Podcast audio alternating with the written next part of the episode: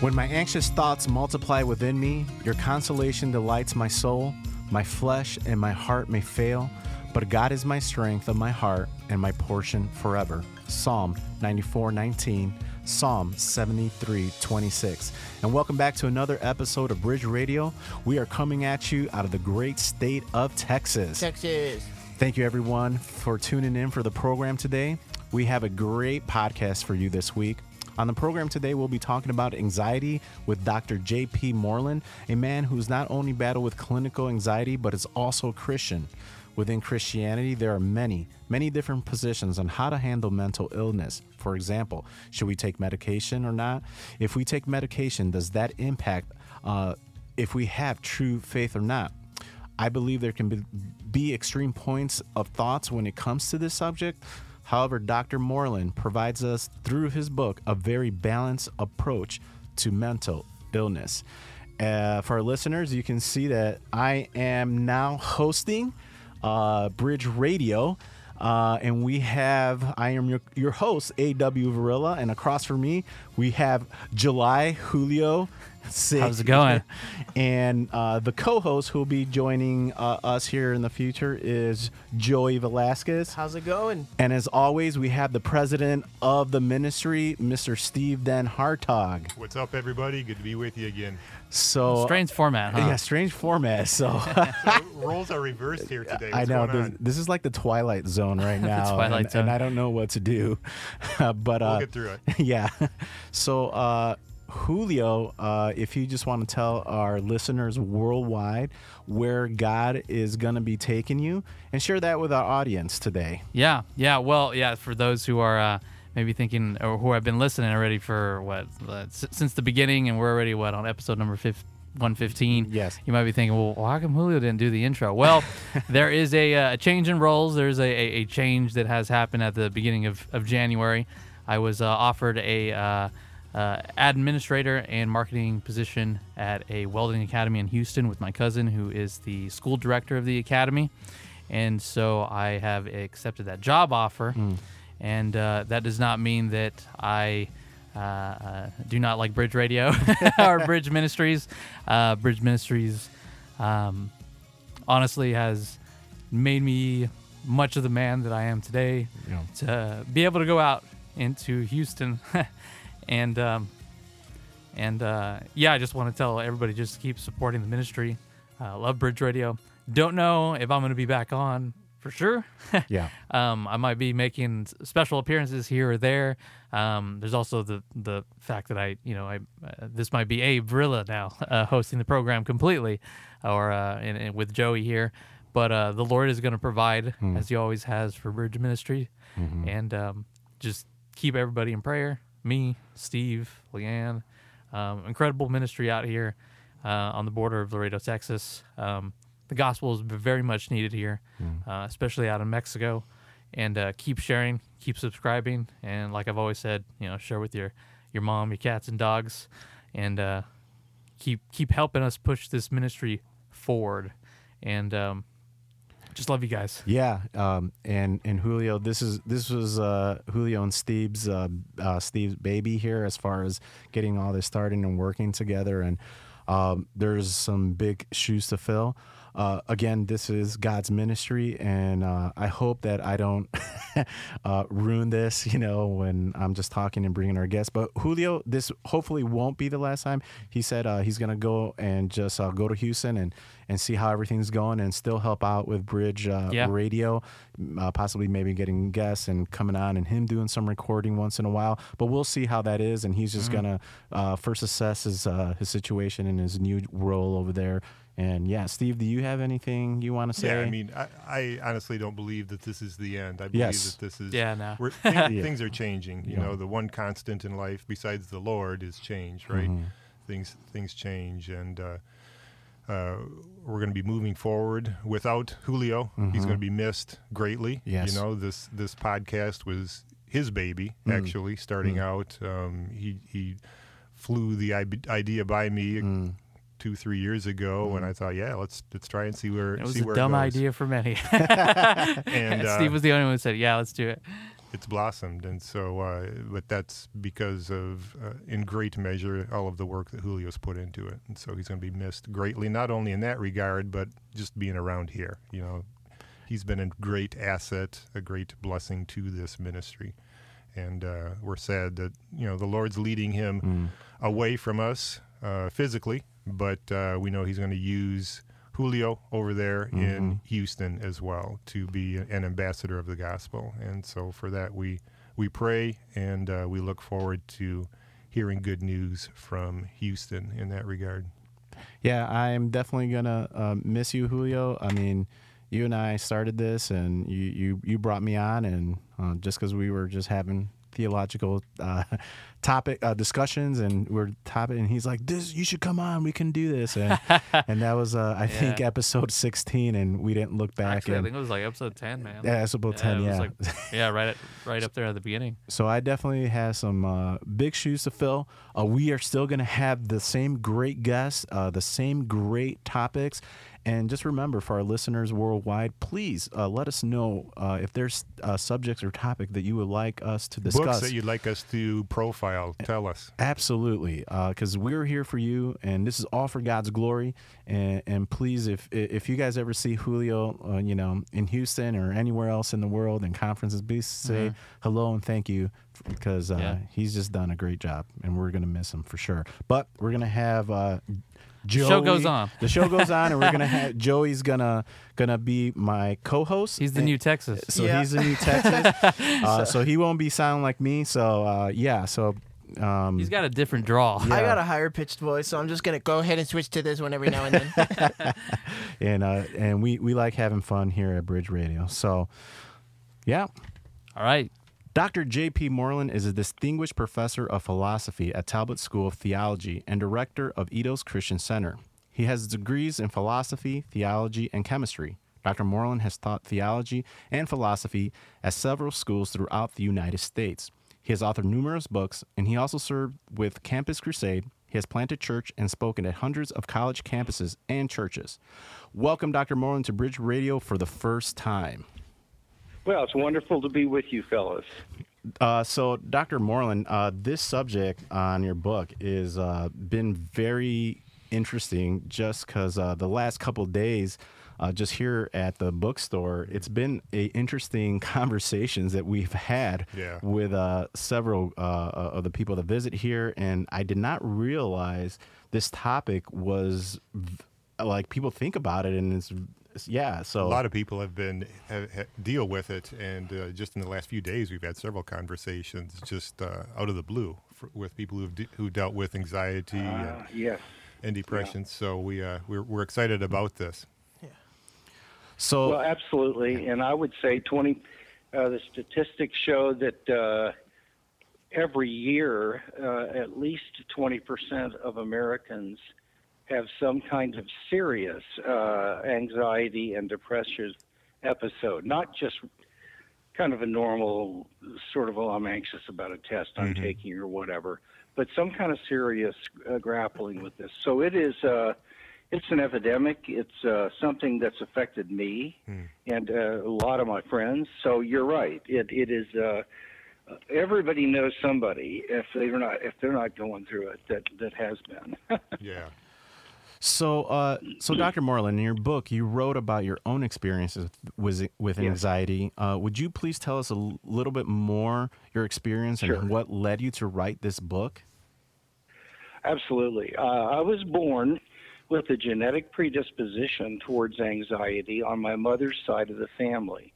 That didn't mean I had to get it, but it made me more likely mm. to become anxious. If you couple that with sort of the dramatic Uh, household I was raised in, my father passing away and my mother modeling being a nervous wreck, um, I was set up for uh, anxiety, but, but, but most of my life I was functional, and I'd get anxious about things, but I was kind of I was pretty functional. Uh, that all changed in at the end of the school year. I teach at Biola University in, in, in May of two thousand three, when uh, the night after, uh, at the end of the school year, that night, I went to bed and woke up at two in the morning, uh, heart pounding, sweating. Uh, my whole body was filled with adrenalized electricity, and that began a seven-month period of time where I had a, I had a nervous breakdown. I began to have panic attacks regularly.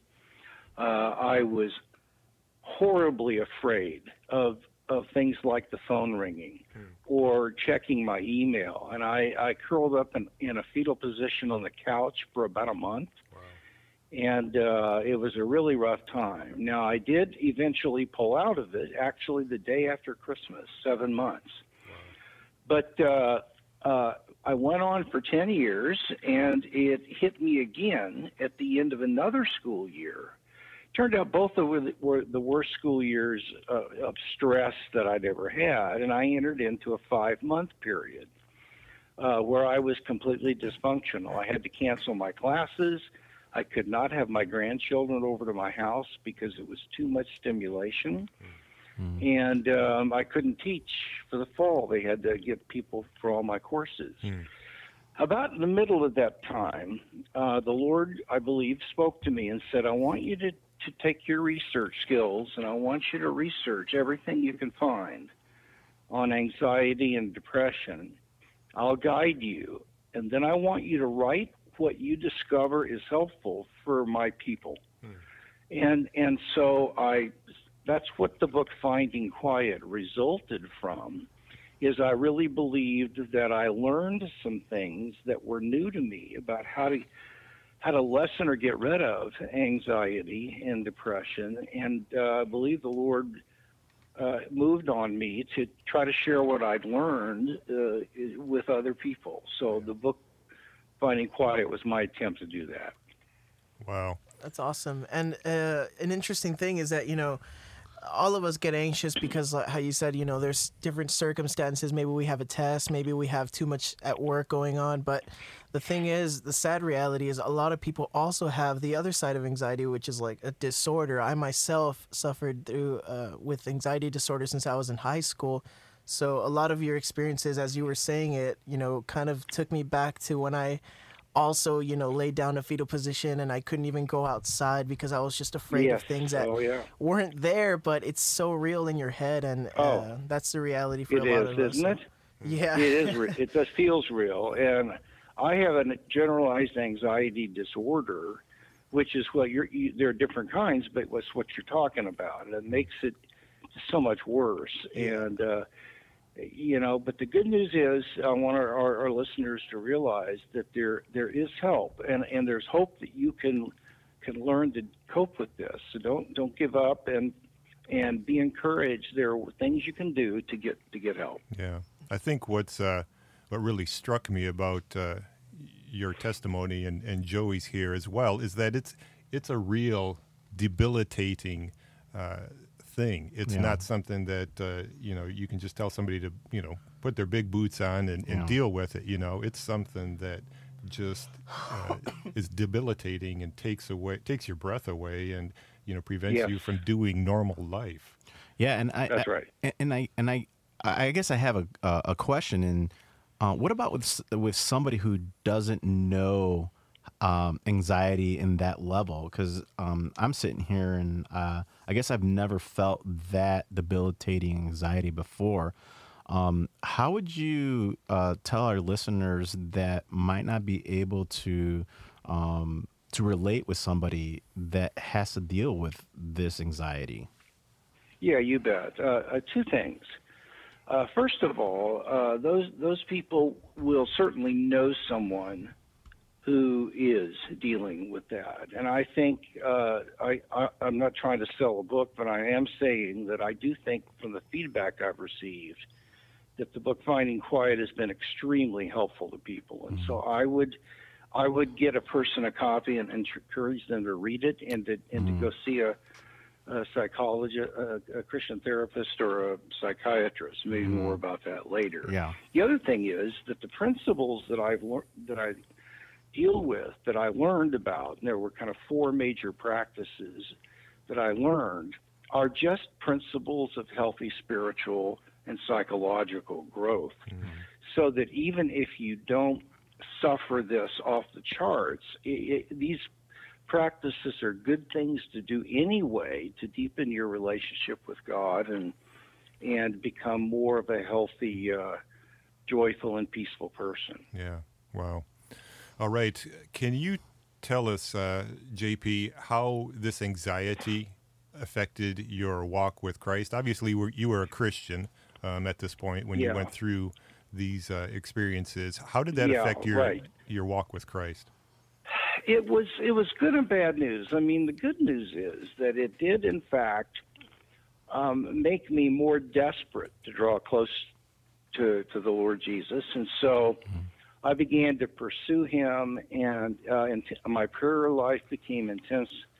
And uh, I I really began to draw draw closer to the Lord, and that's a good thing, and uh, and that I believe will stay with me. Mm-hmm.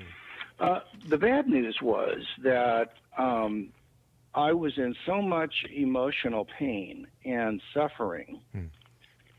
that um, I ju- I couldn't I couldn't sustain a normal life and walk with the Lord in my in the life he'd given me. I had to pull out of that life because it was too much for me. Sure. I got extremely angry at God uh, because he seemed to be completely absent and utterly uninterested in my situation, because mm-hmm. I prayed and prayed for relief and help, and there was nothing uh, that came from, from him. Mm-hmm. So uh, um, I was I was pretty upset about it. And uh, I, I just basically lost my confidence that that prayer or anything like that worked. Mm. And um, I eventually came out of that. And in the last chapter of the book, I deal with disappointment with God. Mm. And uh, but I did have to walk through disappointment with God, and while I've seen an awful lot of very specific, miraculous answers to prayer in my life, I must say that this kind of experience does cause you to lose trust and confidence that prayer means anything, mm-hmm. and you have to find ways to work to get that confidence back. Mm-hmm. Uh, you can't just will yourself to get it back. You have to search for it. So that was a that was a hard thing, I, I guess I'd say. Yeah. Along those lines, I know some of the Puritans um, would talk about uh, times when they've gone through in their lives where they feel like God has just kind of withdrawn his hand, his presence in their lives, and the Lord yes. using that as an opportunity to draw them into a deeper relationship with him eventually. Yes. Would you would you feel the same sort of way? I would. Okay. I don't think it's automatic, and I do think that it it's not just going to be poured on you sure. uh, from above. You've mm. got to take steps to seek, and there are good ways of doing it and ways that might not be as helpful. Sure. So I think uh, being uh, knowledgeable and, and learning about this whole thing and how to To, to be restored is important. Read some good stuff on it, but yes, I do think that that that, that has happened certainly to me and uh, many others. Gotcha.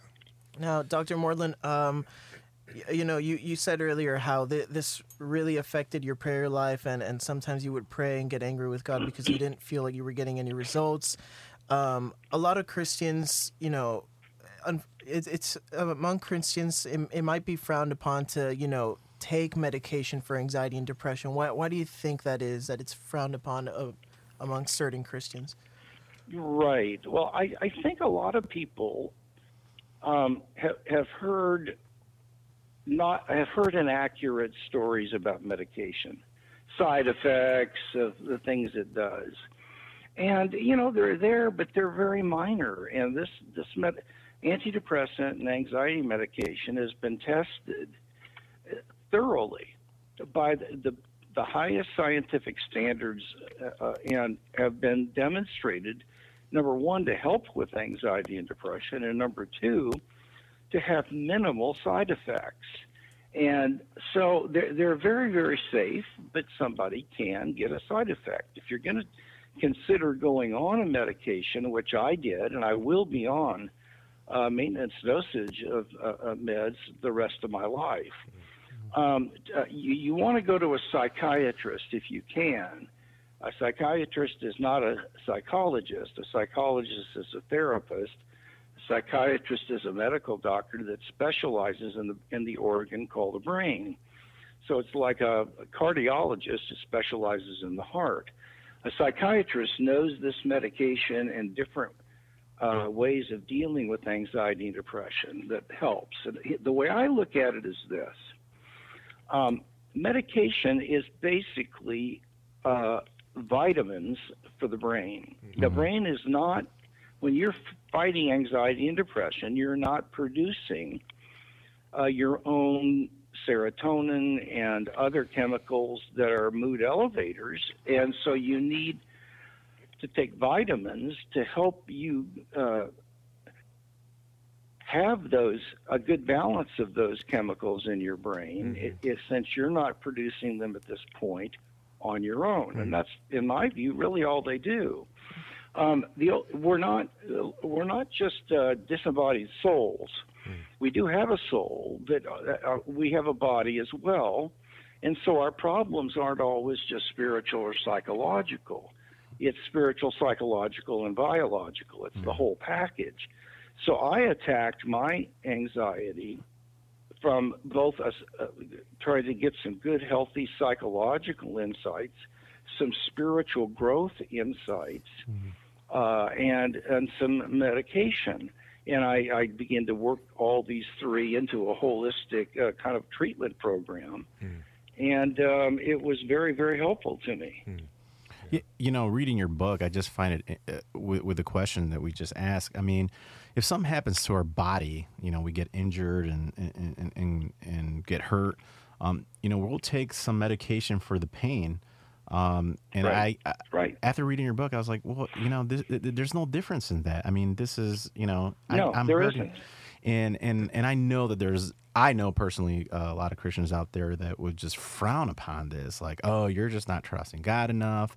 And then I'm really, right. as we're really thinking about it, well, why is it okay for you to take medication if your ankle gets sprang and you're just in severe pain and you're just like, I need to alleviate some of this? Or insulin for, for diabetes. Exactly. If, oh, that's a perfect example. If you have enough insulin, you, we take We yeah. take uh, insulin shots. Yeah, so. we wouldn't tell somebody like, "Oh, you don't have enough faith." Like your body is just not producing an, uh, enough in, in, insulin. I mean, my best friend has. Yeah, so get some exactly. Yeah. So get some, get some help to re, to produce it that you're not making. I, I completely agree, and I don't mean to offend anybody with this, yeah. but if, but I just want to be honest. If you, if you do, there's a book called "What Would Jesus Drink." Hmm. Yeah. And uh, I forget the author, but there are two books with that title, and this one is, if you go on Amazon, it's it's the it's the book that has a beer mug on the on the uh, uh, front cover, uh, and it isn't the other one. Now that what that book, and there's another one, but I can't remember the title, make an unbelievably solid uh, exegetical, biblical, and theological case that abstinence is simply unacceptable in the scriptures. And unless you have, uh, you're alcoholic or you have tendencies to addiction. Mm-hmm. But for most people, um, in the Old Testament, the use of alcohol was recommended as a medication mm. for people who were down and um, uh, life had become sour to them. Mm. Now, um, they all, I'm not, please don't accuse me of anything. I'm just telling you what the scriptures teach. Sure. And you, if you don't believe me, get that book and look up the verses and look at the interaction with the abstinence view. Mm-hmm. And what you learn is that one of the many purposes for God creating uh, alcohol, beer, wine, and, and, and strong drink in the scriptures was to be a, a, a medical help for the brain if you were in a period of uh, having uh, depression, as it's obvious, or something of that sort. Now, they don't recommend drunkenness, Yeah. But there, there, this has got roots in the scriptures themselves, only now we've got better medication than what they had in those days. And so there is no question there's biblical precedent. And I guess I would say to people who will, who don't like what I'm saying, please, uh, please try to be biblical instead of clinging to your tradition, yeah, uh, and what your Christian community holds. Because a lot of t- a lot of times the church held the racism and slavery, yeah, when the so you don't want to go with your what you've always held if you're wrong, and and you need to look at some things that correct your understanding on this.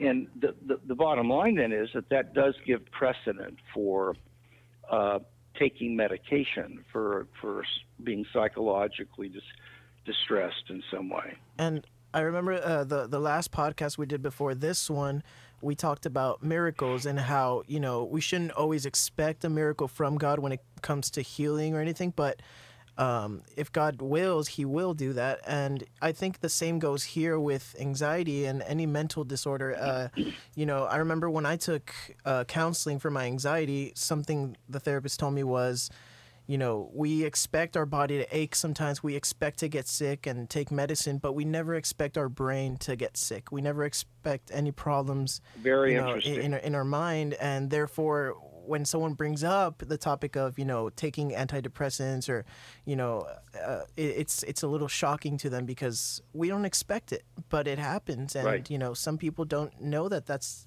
what they're going through, but you know, that's that's a sad reality that we have to struggle with this while we're in our sinful nature. Yeah, I agree uh, completely. Yes. So, Doctor Moreland, uh, er, uh, you were just talking about uh, the the soul and the body. Uh, what do you think causes some of the misconception about uh, amongst Christians when it comes to the soul and the brain? I know that we were just addressing a little bit here, but maybe we can get a little bit more specific for our listening audience.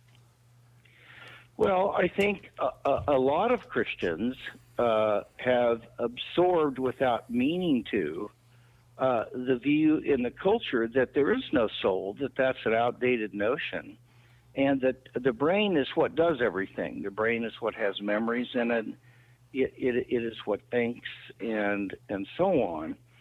Uh, and if they still believe in a soul, the soul's purpose is to be what goes to heaven when you die.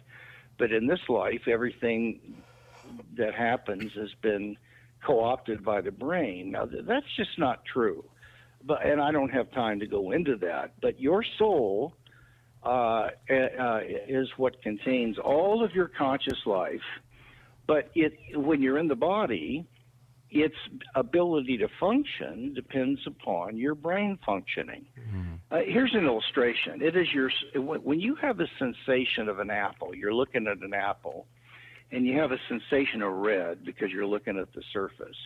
That sensation is in your soul. It's not in your body or brain. But if your eyes are uh, put out or, or you're blind or for some reason your eyes don't work, you will not be able to have that sensation in, because while in your body, in order for your soul to work uh, in that way, your eyes have to work. Well, the same is with your brain.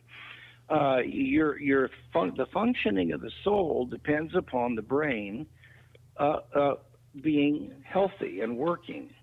And the brain can be changed by the soul. They've showed that if you change your thinking uh, over, over a few weeks, uh, that can change your some of your distress uh, uh, in your brain structure.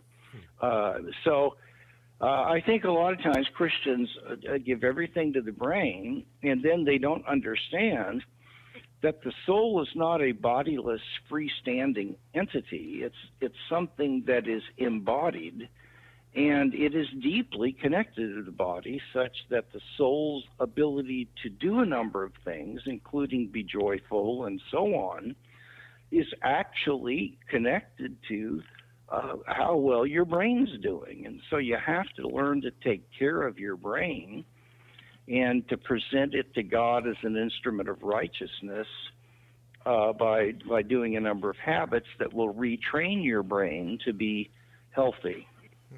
I'm just thinking of uh, the rich man in Lazarus, and that, you know, Jesus is telling the parable, and the consciousness of the soul with uh, Lazarus, um, who realized in, in, in, while he was in the body in, in life, um, didn't do certain things, but after death, he was aware of everything that was going on, and was, yeah. uh, you know, telling, you know, Abraham, uh, you know, can you please send, Jesus telling the story, just please send uh, something, send them to tell your brothers and warn them about w- what's really on the other side. And, you know, Jesus goes on and right, tells the story. Right.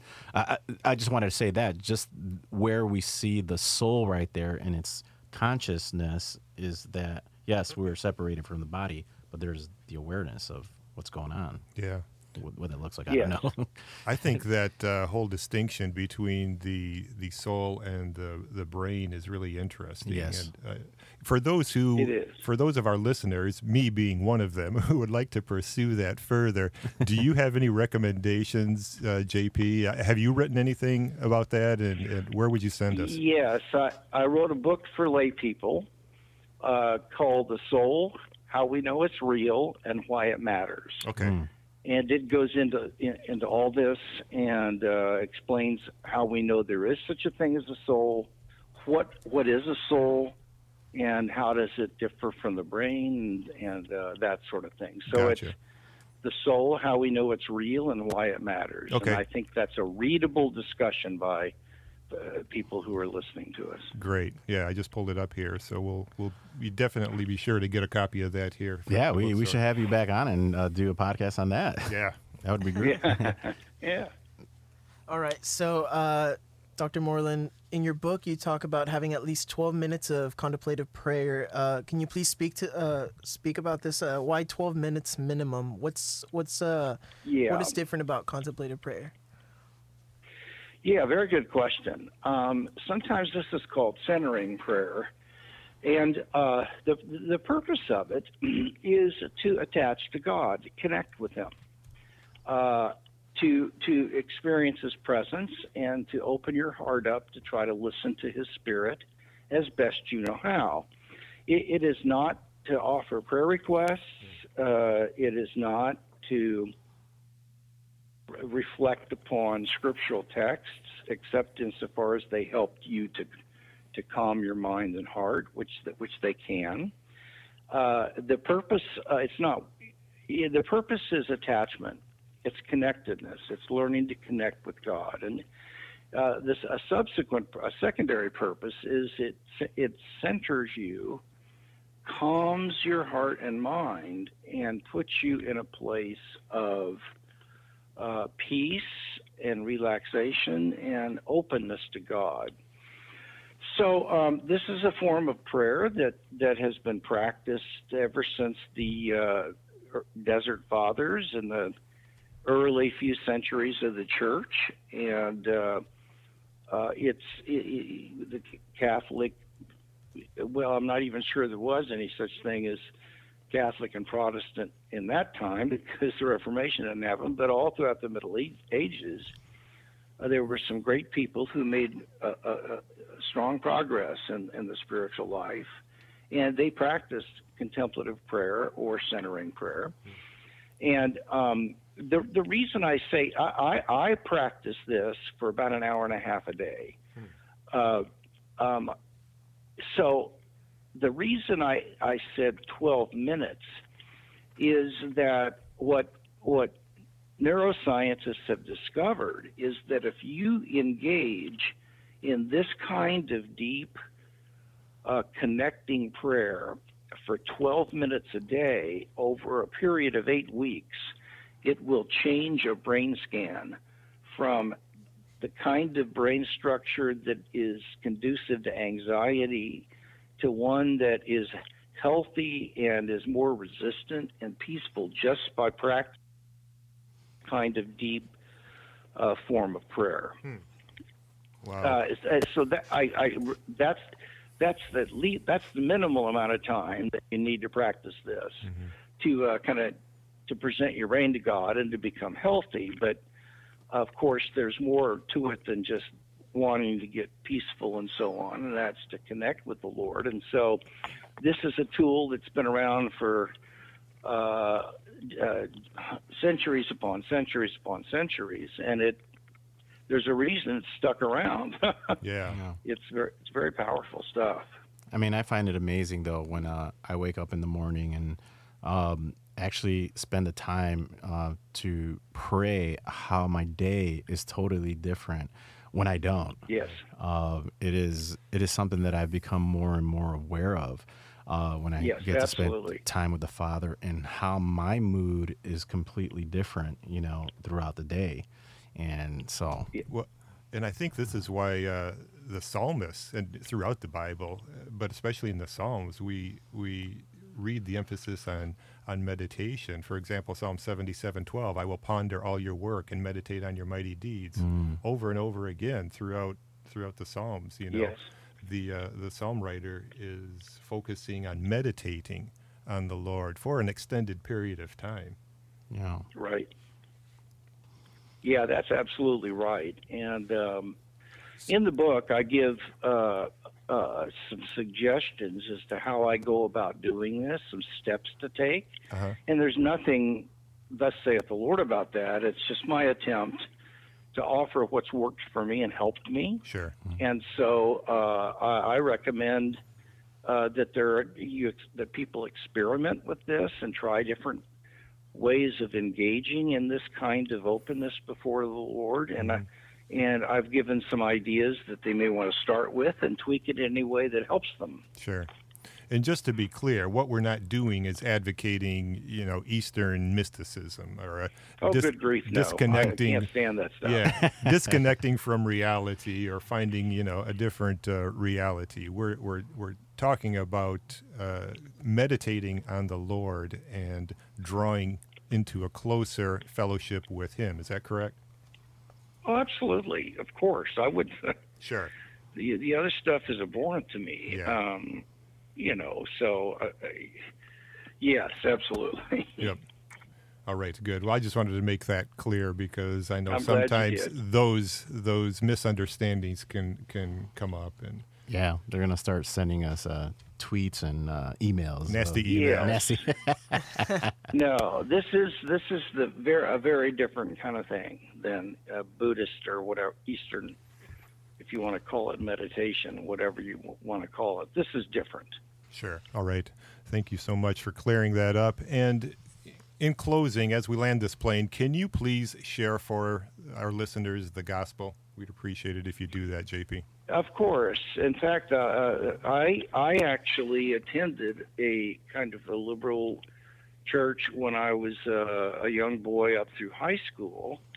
And I didn't know it was liberal. It was just Jesus was kind of presented as I was. I'm from Kansas City, hmm. and uh, he was presented as a kind of a white middle class, uh, kind of Midwest guy, you know. Hmm. And um, that's all I knew. So I went to co- I went to the University of Missouri to college, and uh, my junior year, uh, uh, Campus Crusade came by my fraternity house and presented the, the liar, Lord, lunatic argument, that Jesus was either a liar, he was a lunatic, or he was the Lord. And I I actually became persuaded that he was the Son of God, and I began to read up on it a little bit, and um, was con- came to the conclusion that it was highly likely that this was true. And and I had never heard uh, the the gospel. And one this one gentleman said, listen, the thing I want to leave with you is what the New Testament gospel is, and it is that um, God loves you dearly, but you have sinned against Him. You've you've you've failed to do things that you could have done to make uh, the world better and to honor God. And a lot of times you just don't ignore Him. You don't. He's not even a part of your life, and you've done things that were that were just dishonoring to Him and to other people. And if God and God is holy, and and He has to step away from that. He, that's very displeasing to Him. So He's He loves you, but He does not approve of what you do, and He has to judge that. The good news is that Um, you could not pay for what you have done, uh, you're just not adequate for to do that. And what God did was to send His Son Jesus uh, to to to be uh, punished uh, and to satisfy the demands of God's justice in your place. And so uh, when He was crucified, He died for you and for your sins. And what you can do now is, if you want to know God and to be with Him forever, um, you can cry out to Him and and to thank Him, and trust what that what Jesus did for you was adequate in God's eyes to, to pay for everything that you've ever done and will do wrong, and that you get you are now accepted by God because of what Jesus did for you. And then through, through Jesus' resurrection, that uh, He is now alive, and He can come into your heart if you actually invite Him and begin to make you a different person. And um, you can learn to live in His kingdom. And uh, so I, I began to realize that the cross and the resurrection, the cross was believing that He had paid for my sins, and, and the resurrection was believing that He could now come into me and make me the kind of person He wanted me to be. And I I, I, I prayed that prayer earnestly uh, in nineteen sixty-eight as a junior in college, and it was without any question the greatest decision I ever made. Yeah. And uh, it, it it has completely overhauled who, the direction I was going in life, and uh, I'm so thankful that I, I made the decision to receive uh, and to embrace that gospel. Amen. Amen. Well, Doctor Moreland, thank you very much for coming on Bridge Radio. Where can our worldwide audience find you? Um, find your book, Finding Quiet, uh, F- Finding Quiet, My Story of Overcoming Anxiety and the Practices That Brought Me to Peace. Besides Bridge. Besides Bridge, yes. uh, yeah. Well, I, I have a website. I don't really do much with it, to be honest. I'm mm. just not a online techie kind of guy. Mm. So... I mean, there would be things people could find there. Uh, my books are available at Amazon. Okay. Um, and so you could find some things there that might be useful on my website, but I don't really keep it up a whole lot. So. Yeah, I, I, I recommend that everybody uh, go get this book. Uh, I yeah. was really surprised. I mean, my wife was reading uh, your book, and she's like, what, what what are you doing on a podcast? And I had the book at home, and she was just going through it. Uh, so oh, please, man. please go out and get this book. Um, and if anybody in the world cannot get this book, please send us an email here at Bridge, mm-hmm. and we'll go ahead and send you the book. Yeah. Uh, so please visit us. So uh, again, thank you, uh, Doctor Moreland, for being on Bridge Radio today. Well, you're welcome, and thank you for what you're doing. Awesome. Thank you.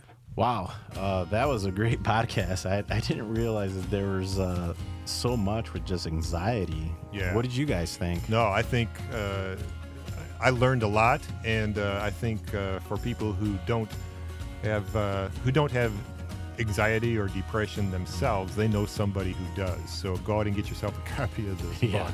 Yeah, that's I think really it will, good. Really bless a lot of people. Yeah. And as someone who actually, you know, suffers or has suffered with anxiety, I, I do recommend this book. Um, and I, I really like this podcast because I, I feel like we gave people, our listeners, information that maybe they didn't know before about, you know, certain things that could help them with their struggle with anxiety. So. That's cool. So that's our episode uh, this week, guys. Remember to follow us on Twitter, Facebook, Instagram, and um, again, uh, how we leave the show. Uh, what's your only comfort in life and death? That I am not my own, but belong body and soul in life and death to my faithful Savior, Jesus Christ. Bye bye. Later.